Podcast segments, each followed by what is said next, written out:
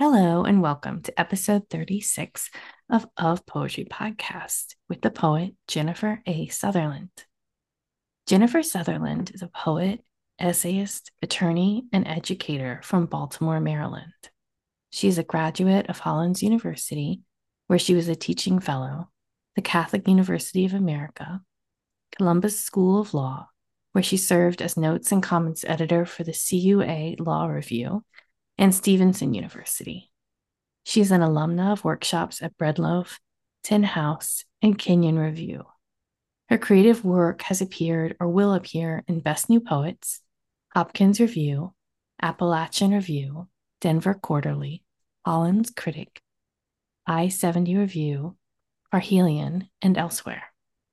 She's also the author of Auden and the Unfaltering Hidden Law, and a real danger of speech in the social media era, employment termination, both of which appeared in the Maryland Bar Journal, and the work for hire doctrine under Community for Creative Nonviolence versus Reid, an artist fair weather friend, which appeared in the Catholic University Law Review. Hi, and welcome, Jennifer. Hello. Thank you for having me. Oh my goodness, thank you for being here. Um, while I was reading your bio and um, the mention of bread loaf, that made me want to say something about how we first met, mm-hmm. um, mm-hmm. which was in a workshop with Monica Youn. Um, and I, may I say, like my first impression of you? Is that okay? Of course. Okay. So, um, I mean, of course, it's of your like poetry, right? Because we're super nerds, and um, and I just remember your poems, um, and there was something kind of Plathian about them. There was, oh, you know, definitely, yeah. There was, there was um definitely like a drama of like domestic. There was something I I feel like I remember math too, like it was kind of it had multiple like i already said mul- like points of contact today but i was thinking about multiple points of contact and um, really interesting material brought together um, and very like in intensity. Like that's that's definitely what i remember from your work. And also you were a really nice person which um, it's not always a given in poetry circles this is uh, true yeah. um which i think is just our you know intense personalities. Um, but yeah, I don't know if you wanted to say anything about that, but that was it was years ago.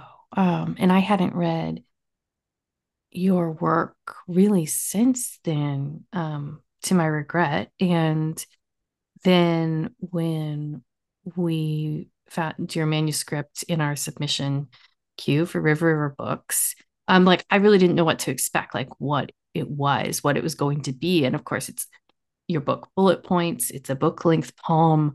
Um, and it's, you know, it's very, very striking because you open it up and it's got these really long kind of prose lines. You do a lot with, you know, there's like a couplet feel. You use couplets, obviously. Um, and you use other other forms too, but the couplets like the predominant.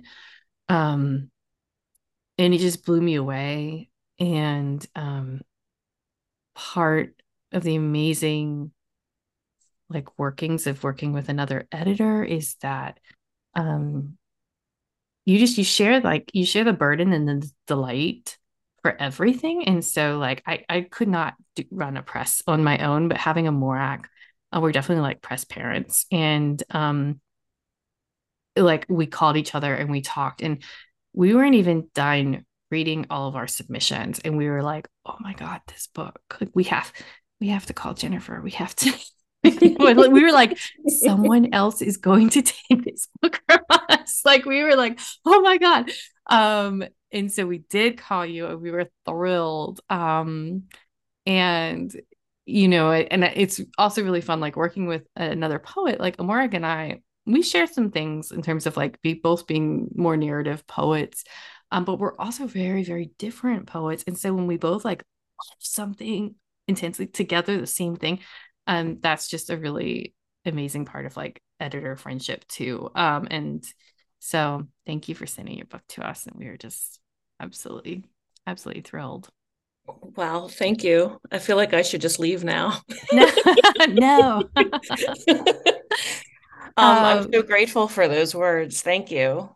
Um, so Breadloaf, I mean, I I feel like I have to say Breadloaf came at like a really strange point in my life. Um I mean, I, I I'm an attorney. I mean, that's you know that's one of the subjects of the book, obviously, and um, I had been a writer and a poet specifically long before I went to law school.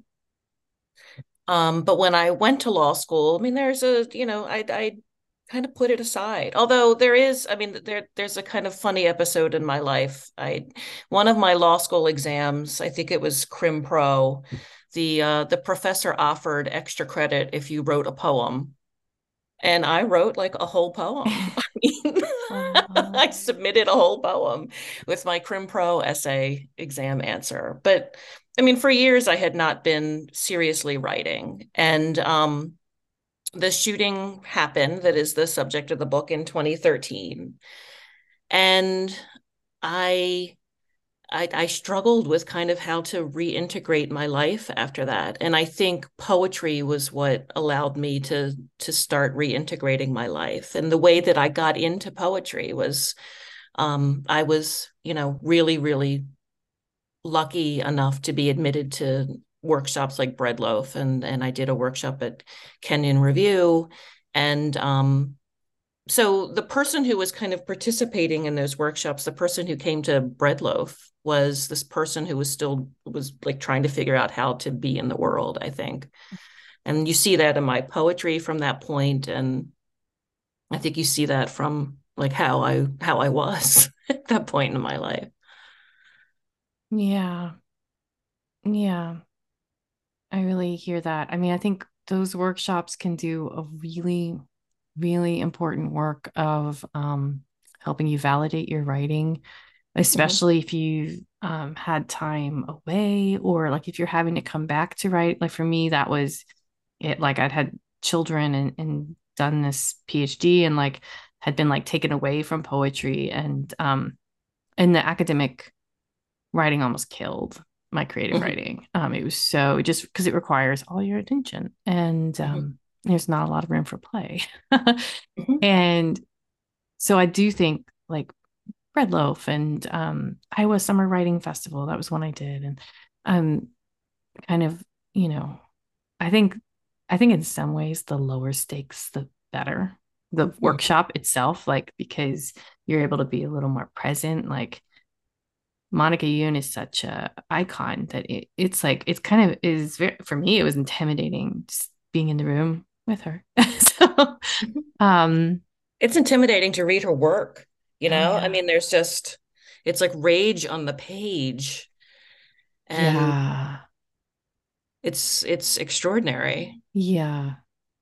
And she's super brilliant and um one of the best one of the best because I, I was doing an early modern PhD and she's like one of the best readers of John Milton. And I've been mm-hmm. reading my brains out on like John Milton scholarship. And then when I read her work on um, Milton's sonnet, I it just blew my mind. I was like, wow. And that's when you're like, poets can bring something really hugely special to like critical work. Like they bring something that scholars don't have often. Mm-hmm. I just think that's true. Mm-hmm. Um, yeah. And that's all of this stuff takes a lot of processing. Um, and I know we're gonna we're gonna touch on Octavia Butler, I hope a little later or or um at any point we want to. Uh, but thinking about writing trauma and um engaging the different sides of our brain that like we need for to do that processing is something I'm really interested in. But to begin with, did you want to read us a little from bullet points? Sure. Um, so I was thinking that I would read a little bit from the beginning of it. And um, like you were saying, this is it's a it's a book length poem. It's a little essayistic. Um, I guess I'll, I'll just start. Early morning, February 11th, 2013. I recline upon the bed in my hotel room, indolent woman, noise of traffic in the street beneath, noise from the television. The world outside is bustling, moving like a market square, importing, exporting. I carry what happens next inside me like a balance sheet. A man is filmed beneath a woman's skirts while she prepares to eat. Her skirts are wide, wide. She seats a country or an idea. Policemen scurry by searching for him, but her face is still. The fabric of her skirt lies close to the fire, but doesn't catch. I put on a pinstriped suit. The patterns on a fabric or a particular cut of clothing evolved to telegraph the wearer's status or their occupation.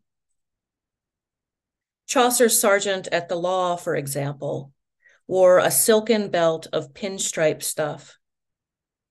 The women of the Enlightenment often wore the verdugado, not a bustle, which is something different, though it also carries space beside the body for the body to inhabit. The name derives from the word verdugo, meaning green wood. Verdugado now means executioner or assassin. A bullet fired into water transforms into a stone, and sunlight follows from the entry point, becomes a path or tunnel. At the exit, there is silt and sand, a mouth that swallows, a word that stills. The Verdugado is also called a farthingale. In the Ditchley portrait, Elizabethan skirts swell voraciously above all of Europe at her dainty feet. She can but does not take revenge is written on the canvas beside her. Also, in giving back, she increases. Language is one way of doing business across time and into spaces. Image is another. One sinks its roots far down and waits. The other sends out shoots and colonizes. Thank you so much. Hmm. About the um the lines, language is one way of doing business across time and into spaces. Image is another, and then you have um like the qualifying lines after one sinks its roots down far and waits the other sends out shoots and colonizers. I love that you use the language of one and the other. And so there is the ambiguity of like which is which is which um, in that. Um, and you play so beautifully with like part of me wants to say language texture, but I don't think that's enough. It's like just with multiple moving parts and with um just lots of pieces and history at the same time. And I think that's such an incredible way to write a text that engages trauma because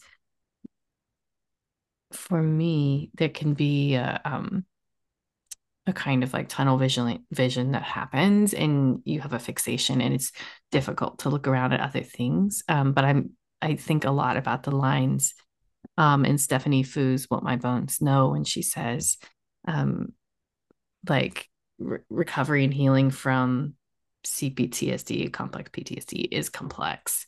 And like that, that we need to kind of be operating on different planes in part so we don't get stuck in one.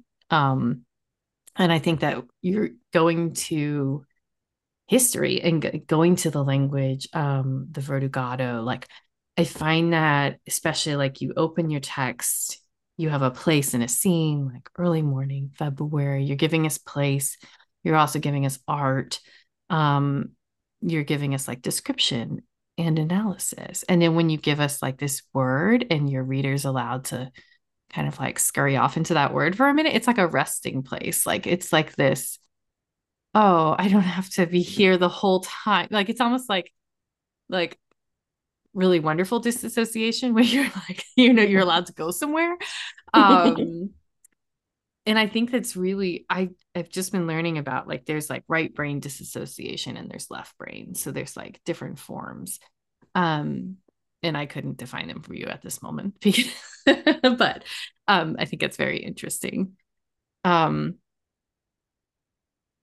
yeah, do you want to say a little more about um, the importance of material for bullet points? Because, and I'm thinking about like literally stuff, um, but material, artifact material, culture. I was so delighted when I saw the cover design, this particular, because there were three. So this is one of the designs um, by Albin fisher And when I saw the one with the linen and the ink stains, and it, it just felt so perfect for your book because it's so much about material um, in history. And there was just so much in that, almost like an artifact. Mm-hmm. I um I started playing with clothing in a poem several years ago and it just it popped into the poem mm-hmm. um and it it sort of it popped in in this in this weird way the I mean it was a poem about my mother and my relationship with my mother I think and then all of a sudden this line about a bodice like appeared in the poem mm. and a ribbon. And something about clothing, particularly, and the things that we put next to our body, the things that we that we use to emphasize the shapes of our bodies, to hide the shapes of our bodies, to protect our bodies, to signal something about um, our lives and the way we move through the world, I think, was part of what I was trying to figure out there. And then it just, it's that, that working with clothing in particular, and there's a lot more that's sort of going on there, but I'm thinking about clothing because of the, the verdugado which is, um, if you, I mean, if you think of, um, like 17th century clothing with those wide wide skirts i mean that's what we're talking about. And um you know i love the way that that serves to kind of sexualize the body but also um change the shape of the body it was you know it was a way of, of slowing a, a woman down a wearer down you can't get through a door as quickly when you're wearing a broad skirt like this. So um, something about that I think was was sort of important and working in my brain as I was writing this. Um, in particular, because I I think in my in my recollection of this experience, I tend to come back to what I was wearing for whatever reason, which was, you know, a very average lawyer suit a blue navy pinstripe suit and very average lawyer high heels. Um, and I think the the recollection in my, that my mind has formed of this experience is very much about, for whatever reason, what I was wearing and the sound of my shoes on the concrete as I was running away. Um, so I, I think that you know that's working its way into that that opening of that of that poem. Yeah. Oh, so much comes up for me when you when you talk. I mean, everything from like um like the verdugado is like concealment too and like hiding aspect as well as like right because it's like this like visible hiding right it's just incredible um to the Ditchley portrait with Elizabeth which like you couldn't is that that's Elizabeth, right? Elizabeth one. Yes. That's okay. That's what I was thinking. Is and then I saw Elizabethan and I was like, wait, is it someone else? Because I'm not great with with names. Um, but how how almightily important style was to Elizabeth one. I mean, and mm-hmm. just like style and power. And of course, there's that classic scene in Devil Wears Prada where like you know, Anne Hathaway's character tries to be dismissive of style and she gets like totally um um oh, what's a good word for that? I mean, she just gets educated in terms of yeah. what style is.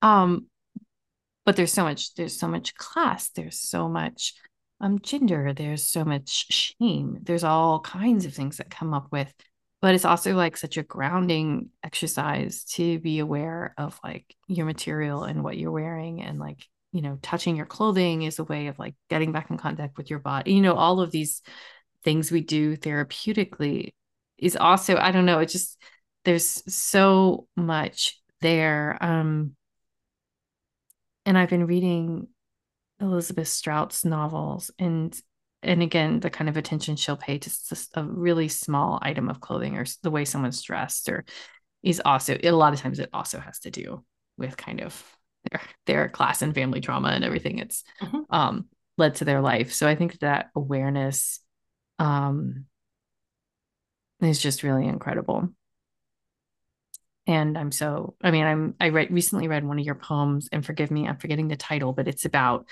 um the the iPhone watch. Um uh it's called My Device watch. is My. yes. It's so good. And and that was just published in what uh, I think in April with Cagibi Okay. It was so good and um I mean what you get to do with like aesthetics and um, the mind, you know, like while thinking about time um, is, is just really amazing.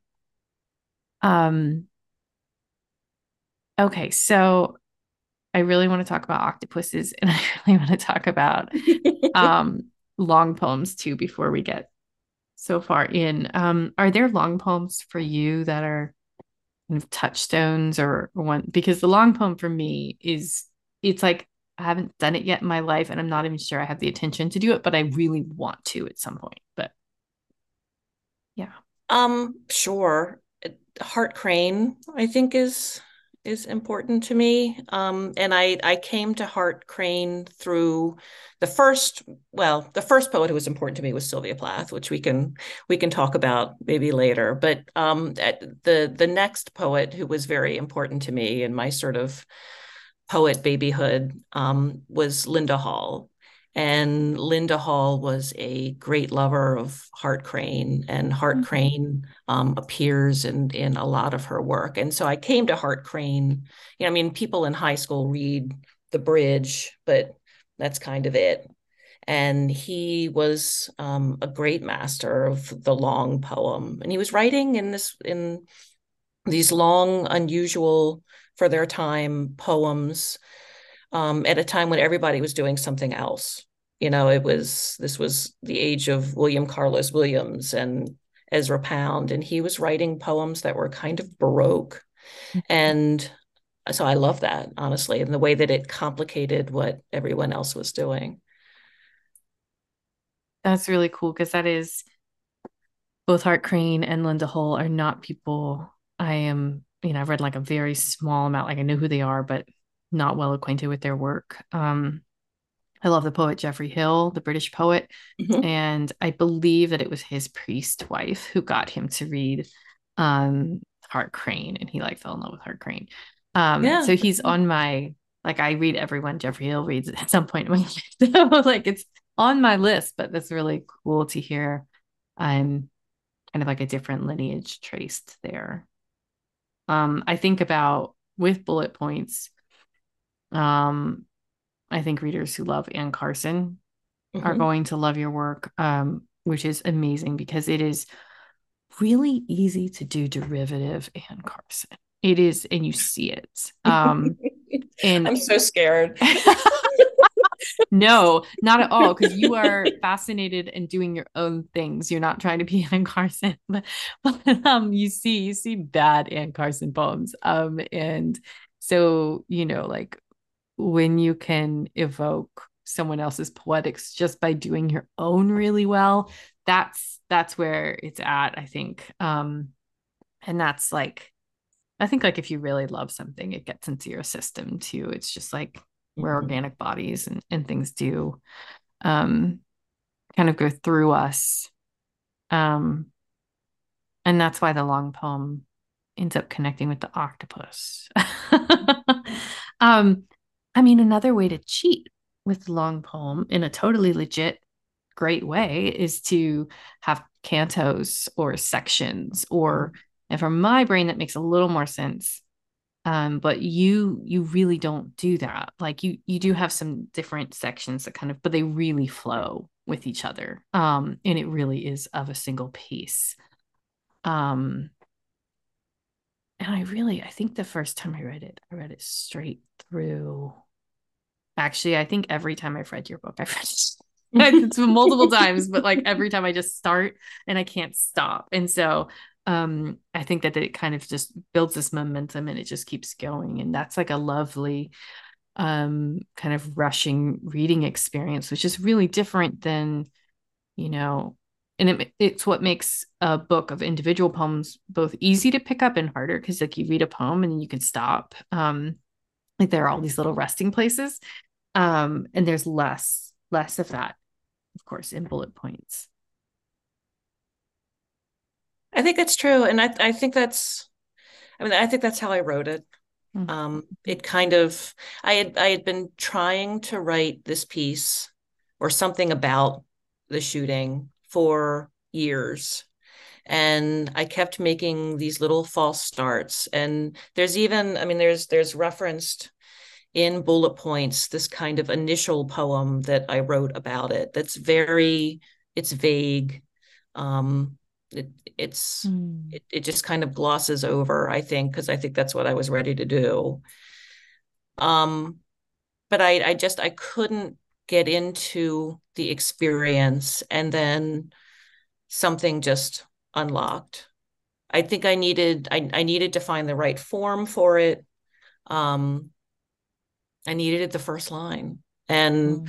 in the, the the at the start of the pandemic or i guess we were about one year into the pandemic we had been you know inside for about a year by that point uh, I was sitting in bed and drinking coffee, and the first line came to me, and then the rest of it just kind of happened over mm. that over that weekend. So it was very much um, a big chunk of writing to start mm-hmm. with. Yeah, I love that. Um, I love that the pandemic is materially important to mm-hmm. your poem. Um, I really think that there is a pre pandemic and now there is a post pandemic. I mean, not that we are post, like, literally said to someone through a mask yesterday. They were like, Oh, I like your hair. And I was like, Thank you. During the pandemic, I started cutting my hair myself. And then I was like, I'm looking at them through this mask and I'm like, Oh, okay. you know, it's just, um, but the post pandemic time, time, all time that occurs now is happening after COVID, um, or after the event of, of COVID's beginning. Um, so I think that's amazing. Um, I also really, really love so much. I mean, I think for those of us who love um, kind of the meta, love a poet talking about process. Um, I've mentioned Geoffrey Hill already. I've invoked his spirit. Um, and, you know, like he would do things like, you know, he'd he'd write a line while he was doing it, he'd be like, and this line is 17 syllables long. And you're like, or you know like or like just bringing in like the awareness that the poet is a crafter right mm-hmm. um and it's weirdly like when a poet draws attention to their craft to what they're doing and they're showing you that it's a made thing that weirdly connects us to like the authenticity of the poem like there's something about authenticity that comes up and so when you write about your like the first attempt at writing about um the Connecticut courthouse shooting, like when you do that, um, it again, it's bringing in like this authenticity. It's like citing sources outside of your poem, even though it's still about the poem. Um, and I think that's, you know, it's also, I think it is on some level, probably not when Geoffrey Hill does it, but vulnerability, like that there's like a vulnerability to that. Um, humility, I think. Yeah. Yeah you're yeah. recognizing your sources you're recognizing how you are composed of um, the the people the experiences that you've had and to some extent you're kind of giving them some of the credit which which they should get. Yeah. Yeah. Okay let's talk about octopuses. And do you say octopuses or octopi? Um i would probably do an ironic octopi. Okay. Sometimes we just say octopuses in my family but not everyone does that. Okay so you read the first two pages. Well, you just you read two pages and then um two lines from your third page. Um but on that same page um you get you I want to say like you greet the octopus. Uh, do you do you want you introduce the octopus? Uh, would you like to read that section since I'm just talking about it? It's so much better to hear it. Sure. Thank you. You might assume an octopus propels itself along by grasping with its tentacles, but that assumption would be false. An octopus moves by internalizing and then expelling water. An octopus is mostly water. An octopus is the basis for many creatures' founding myths the Gorgons, the undulating kraken. I think that's it for the octopus in that section. Do you want me to keep reading? Oh, you can if you want. I mean, I could, I could listen to, I mean, or we can stop and talk about the octopus at this point. Um, which have you seen the new Little Mermaid? I haven't yet. I've seen um like sections of it and it looks okay. amazing. And I think I'm gonna take my kids and go. It's so good. I also very much recommend a mask because you can ugly cry behind a mask and yeah. your children won't know. There's this scene when uh, Ursula the Sea Witch can't find something and like she's like tearing through her cabinets looking for something and all her tentacles are like trying to help her and she's just like no not that. And like who put it in? It's just this most amazing image of like the self in conflict right? Because it's like the literal body like trying to be helpful and the mind just like no absolutely not. Um but i think it's just incredible. Um and my youngest decided that she was the hero and he was all about Ursula Excellent. I like Ursula. yeah, and also yeah, it's just really interesting things. Like I there's more of a like a class mm-hmm. it, the class critique was so much bigger I think in this in this version. Um so you have the lines you might assume an octopus pr- propels itself along by grasping with its tentacles, but that assumption would be false. An octopus moves by internalizing and then expelling water. Um, and yes, I did drop this these lines on my eight year old who was well, I asked him, I said, How does an octopus move? And he, he was like, Oh, he moves with its tentacles. And I was like, No, um, which by the way, I totally did not fact check you because I like believed you. I was like, oh yeah, Jennifer's citing this octopus fact. Like I am om- like it's really interesting, right? Like an authority, like the poet. I would um I'm like, yeah, I was I bought it. So um weirdly now I'm like, is Jennifer telling me is this supposed to be a I shouldn't get too meta with this. Um I think it's true you know, I, th- I think it's true. it's definitely true for me. Yeah. it would change things. Um, but I loved the image of um the octopus early in your poem, especially because the poet is like reaching for many different things and pulling mm-hmm. it towards them. So, like, even if you're like, this is not how the octopus moves, you're also like doing that, like doing this movement of, of pulling to the self. Um, and I think that's really amazing. Um, like an amazing image. Um, and the kraken, right? Like when you think of a kraken, you think of things in its arms, you think of like mm-hmm. destruction or whatever is going on with the kraken. I literally mm-hmm. saw a kraken on a bottle of rum yesterday. So um, kraken rum. But yeah, just you know, in terms of how you work with art and history and lots of different forms of art. Um, film, I love that film is a present uh, presence in your poem, and that accumulation and accretion that mm-hmm. we're kind of like building our own archives around us um, is also really important to you. Mm-hmm. Yeah, and you you had mentioned math sort of at the very mm-hmm. beginning, and mm-hmm. math doesn't really work its way into this poem.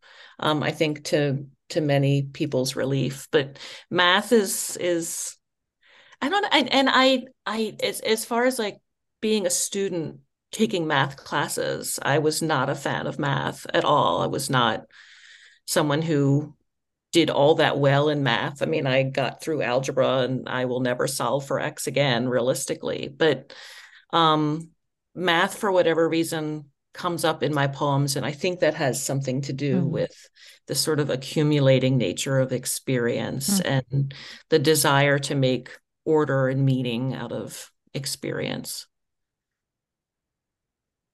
Yeah. I always think of math as being this um, truth in a way that we mm-hmm. don't have access to in, in many other ways.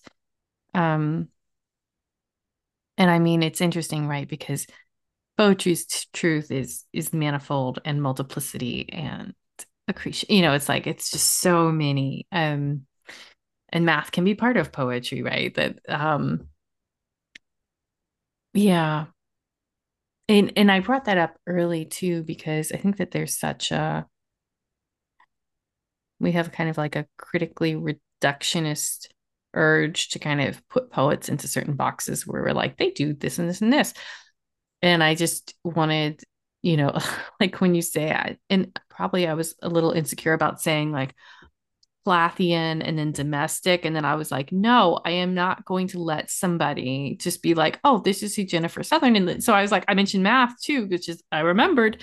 Um, because like you are like we all are complicated in what we bring to our work um and the way you bring your your kind of self as like an attorney self as a parent like you you have so many really amazing layers um as a person and I love reading, I will confess that I love reading your law tweets on Twitter, many of which I do not quite understand, but I'm always like delighted to see someone else's mind move in like a totally different like field, different mode, different language. I'm always like, oh, that's, I understand half that tweet, you know?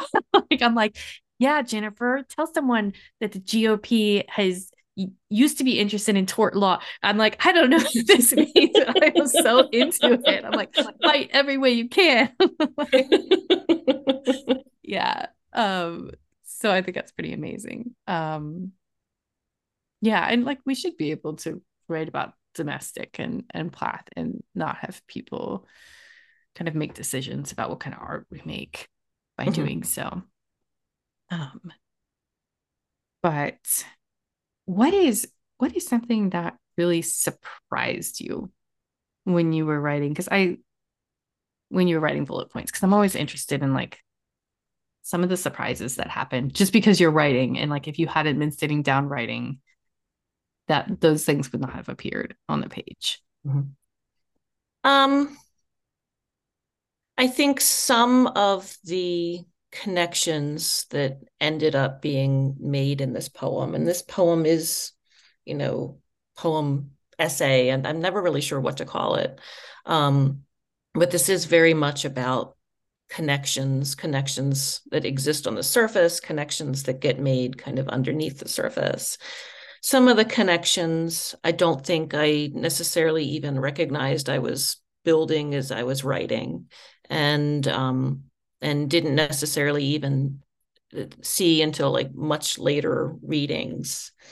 Um, but just how much um, how much these small what you might think of and this is you know this is a poem that's not about an everyday experience obviously but it is sort of about an everyday experience particularly in america where we have shootings you know every week um just how much our daily experience is designed for us or influenced by what is gone before how much of a foundation we are constantly treading, maybe trying to avoid, maybe trying to cover up because it's painful to look at. Um, but just so much of what we are doing and thinking and experiencing in 2013, we can trace back hundreds of years, even. So I think that was, I, I didn't expect to write that kind of poem when I sat down to write this, and it's it's what I wrote. Yeah.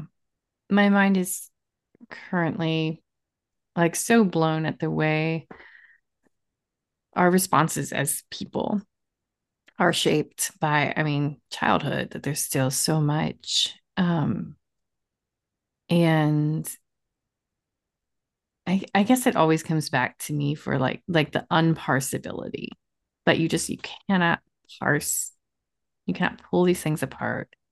Um we can as like a kind of creative exercise or something like and you can in kind of in a poem. Um but like I always think of like Hopkins as someone who like you can't like the unacceptability of Hopkins. Like if you, you try to quote a Hopkins line and you end up quoting the whole poem because you can't pull just like a line. Um, and that's kind of the space that bullet points is in. It's like, well, you don't get to just pull. And I can imagine that was a challenge too of like publishing parts of it mm-hmm. because you can't just like, I'm going to take five poems and send them out. Like, no, it, like what are you going to cut? Like what are you going to pull jennifer? Like you're going to be like these three pages these four you're like that is a challenge. Um and i think it really speaks to the challenge of the form. Um and um we have an interview coming out with you that hopefully by the time listeners hear this it's available um, at river river books substack. Um but one of the questions we asked was who is your ideal reader? And you said someone who asks questions, not because they expect answers, but because they know that inquiry is a kind of love. Um, and it, you know, I, I just loved that articulation. Um, and I heard Susan Howe once talk on like a, it was like a passion and research panel at AWP when I was a student. And um, I think it was really like one of the first times I'd ever seen someone talk about research and love and passion and it being this this thing that drives you, you know, but in um like a very warm way, like a way of regard. And that was very cool to see. I think I mean my background is as a trial lawyer. So I'm a person who is trained to ask questions. Um, I'm often asking questions in a certain way. And people think, I mean, people have critiques about lawyers, many of which are entirely justified. And I am not here to sort of defend my occupation in that regard. But um, I think every trial lawyer has found themselves in a situation where they are asking questions of a witness that they are sympathetic for or sympathetic to whether that witness that when that witness is you know not your client. There that witness's narrative is maybe not the, the narrative that you are there to promote. And so a lawyer in that situation i think learns to occupy kind of a um, an in between space, if that makes sense. And I, I mean, I right now, if any of my colleagues are listening to this, they're rolling their eyes. But trust trust me, I think lawyers know what I'm talking about, and there is a there is a sense at which a lawyer becomes in that situation um, kind of a, a a person who is there to stand for something that's not necessarily tied to either side in the case. You know, and trials are binaries. There, it's a party versus a party. There's a story versus a story, and a lawyer in that situation, um, because they owe obligations to principles that aren't necessarily tied to either of those two competing parties learns to occupy an in between space. And for me, that in between space has a lot to do with questions and with um, and with the space that kind of follows the question and the answer. Yeah, and it's negative capability. um, so i mean to that's what i find very interesting about questions that's what i find interesting kind of about the interplay of my work and my creative work um, is that that kind of negative capability that gets to exist in the courtroom too and not just on the page. Yeah the way i i mean i just finished i just finished this novel um the burgess brothers by elizabeth strout and one of them well they're both in law. One is like an appeals and one was a trial lawyer. And um the way narratives compete it's so and they have like their work like they have their work in law and then they also have like family trauma and the way all three of the children experienced the trauma like very personally and very related to themselves but then they all thought it was their fault um in different ways it's just like the sentence right the sentence. It always um always comes back to the sentence, I think. Mm-hmm. And you okay, so you brought up negative capability, and this is one of those um, high school AP Lit um, concepts that you have to be able to like define. Um, and in high school, it, I don't, I I knew I couldn't.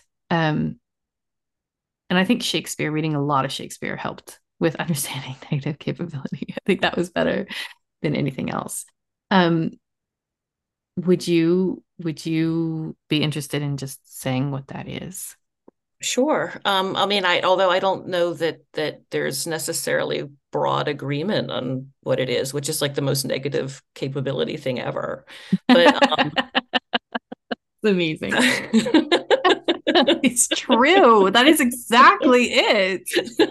Oh my gosh. And and Keats was um, a great fan of Shakespeare. He adored Shakespeare and and adored what he believed was the negative capability at work in Shakespeare. Um, mm-hmm. So let me preface this by saying that there isn't even agreement that negative capability is what Keats was saying um, because this is it's not something that's in one of his poems. This is a it's a line that comes from a letter that he wrote to family that he had in America, and um, and the person to whom he wrote this letter, we don't have a copy of the letter. What we have is this person's own letter describing what he says Keats wrote to him and he was notoriously not a great historian. So it is possible that you know the, this all of the scholarship that exists about negative capability is is um, scholarship about the the faulty recollection of an American cousin, like realistically. But um, it's a great concept, and it it just it deserves to exist. Uh, and I and I whether Keats actually called it that or not, I think he's certainly doing it in his work um, over and over and over again. But it's it's according to the the you know the received idea that we have about what Keats was saying. It's comfort with um, not having all of your questions answered for you. You know, comfort with being in the presence of of mystery, of um, of not having things resolved of their of being in a state of of disorder possibly but like potentially a, a beautiful disorder potentially not. Um, art doesn't always have to be about beautiful things but i think sometimes when we talk about disorder we we give that a very like negative connotation that it is a bad thing and it doesn't necessarily have to be either. Hmm. yeah absolutely. And that brings up like for me the mushroom at the end of the world like these mushrooms the maitake mushrooms that they flourish in forests uh, where there's been great human disturbance mm-hmm. and so we tend to read disturbance as a negative thing too and it's not always like mm-hmm. we do just really want to fix values um thank you for that beautiful i mean that was a beautiful you, did, you did way um, so much better than i would have done on the spot to ask about negative capability. Um, I love the history you bring to that and just the idea of like, I was misread or mishistoricized by an American cousin just seems like so much of Yeah. the relationship between British and American literature in general. And the world. I mean, Yes. America getting something wrong and and and having it accepted by a lot of other people is is sort of the the story of a lot of history of the last 200 years. Yeah. And I I tend to think too of like there's like the negative theology and like you don't know what God is, only what God is not. And when I started reading about that, I was like, this makes so much more sense than the fundamental evangelicalism I was brought up with, which just Mhm. knows everything. It just knows everything. So why bother arguing? Because it's just there to say exactly what it knows. Mhm. Um, there's no room for mystery. There's no room for things that, like, if I had to define negative capability, it would be like, well, the text keeps going on. Like it doesn't, it doesn't have an end to place. It just, it's got that like infinite potential. Like it just keeps going. Um, and you know, I think to bring it back to bullet points, like that is part of your project is what you're doing is that there there aren't really end points. Like there's not this wrap it up with a bow look i'm done writing a poem. I'm done with the whole poem. In fact um it kind of ends in a way and i'm not going to spoil it here for our listeners but like it ends in a way that like i think really think the first time i read it made me gasp a little bit. And it's like but it didn't end. It didn't like it not not in like a proper ending way we think right? Like i had these editions of jane austen growing up that had like est finis at the end and you'd be like this is the end. Like oh it's, it's like no it's like um that it's so much like a voyaging out and it's so much more an exploration um and a being with and um and i think it, your poem really resist um closure Mhm. and that that's really important um and the opening i mean the closing the sea and the oh you know like i think that, that is so um in, important to it as well and i might have just misspoke with the opening but um the the the sea and the water throughout i think Mhm. Um i think of eliot's line our gaze is submarine right that Mhm. it's like fractured through the water and we see differently from above and below and like you're very comfortable being like we're going to be underwater for a while You know, you know. in fact one of the cover designs right was like a watery vortex Yeah.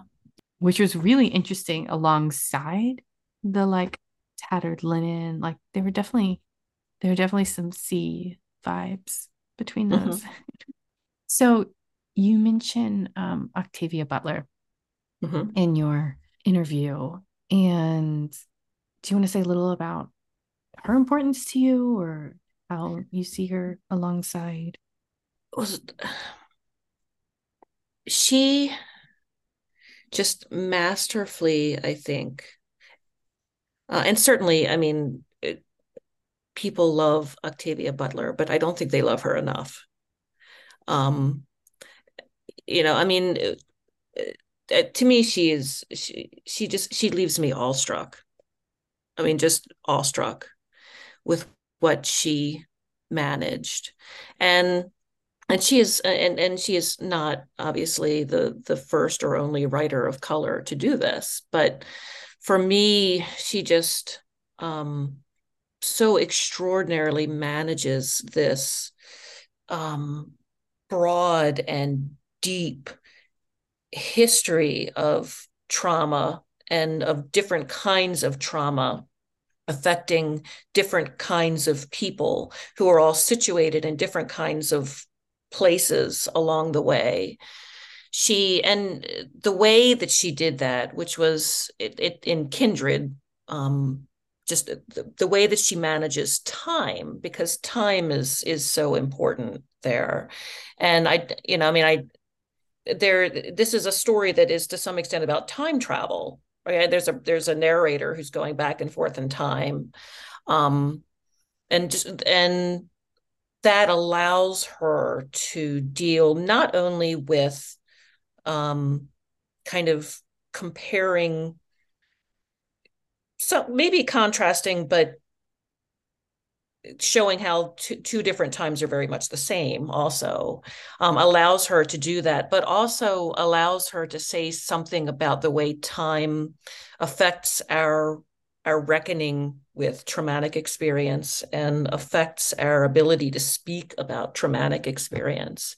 Um, i think that's you know I, i'm not going to compare myself to octavia butler in this book but something about the way that she did that i think has stuck with me in the mm-hmm. way that that i wrote this and the way that i tried to manage time i think yeah and i really appreciated that in your answer like you talked about like octavia butler is writing whole generations of trauma and um because that's that's it. Like that's the narrative of that it's never like just one person that it like even if it happens to one person it affects every single person around them. It like explodes families and communities and um and it's perpetuated like every level like state and nationally you know community just all over. Um yeah. And i mean the way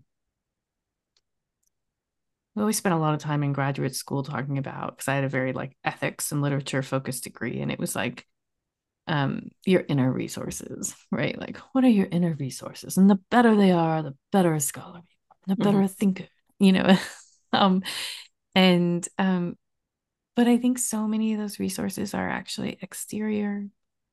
And um when we're able to have like access to them then they have a potential to affect us. Um, but like how you work with history and how you work with disparate subjects. Um, you know, whether it's like the 17th century style and women's fashion, or whether it's like this particular film or the, the octopus or the um that like that openness. Um, and this just came up talking with um, Catherine Rockwood and, and Moira Saucer, but the idea of perme- permeability and like being permeable. And um, and again, I think it comes back to, you know, talking about humility earlier, like what do you let into your poem?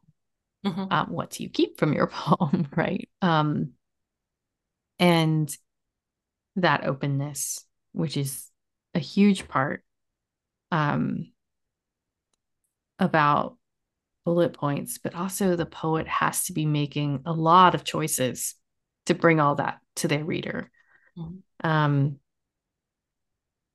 yeah, did you want to close us with a few lines or a page or whatever you would like to read from your um, unacceptable book? you know what I would like to do? Yes. If it's okay with you. Um, there is a reference in bullet points to an earlier poem that I wrote that I struggled to write. Um, and that I, I sort of brought to one of my early workshops in, in dealing with this. And um, and I would like to read that poem. That'd be amazing. Okay. Please do. So I, I wanted to read this, I think partly because it's it well, it's about the the shooting, obviously. It there's some some legal issues in here. Um, and then it's there's also, I mean, uh, this is a, a line or this is a poem that's somewhat inspired by Wordsworth too, and this whole um, the idea of of coming back and recalling something later that Wordsworth stood for. So this is it, it's it's called um, Lines composed at the New Castle County Courthouse, February 15th, 2013. Equity will not suffer a wrong without a remedy. Two days later, when the tile had traded crimson for cardboard and chalk, I respectfully submitted a request to return and retrieve my papers. As the scene had been processed, my plea was granted. The policeman yawned and stepped over the yellow tape into the sanctum where two days before the living had offered up their covenants, and plucked my manila folder from the artifacts still unclaimed. When the shooting began, I felt something descend like a wing or a cord. All which we behold is full of blessings. Oh, thank you so much for reading that poem. Uh, what a treat for everyone getting their copies of bullet points now. Which I hope when I say this, they are, um, because your books are arriving on my front porch early next week. So we will very be excited. So excited. Um, so we'll be sending these books out. And just thrilled to share your poetry with everyone, Jennifer. Thank you so much for being on the show. Thank you for having me. This has been so much fun. And I'll have links um, in the show notes to um, purchase bullet points and any other texts we t- spoke about. I'll link there so people can find them some Octavia Butler and Linda Hull and um, Hart Crane, Geoffrey Hill, I guess, because I mentioned Geoffrey Hill. mm-hmm, definitely. Thanks, Jennifer. Thank you.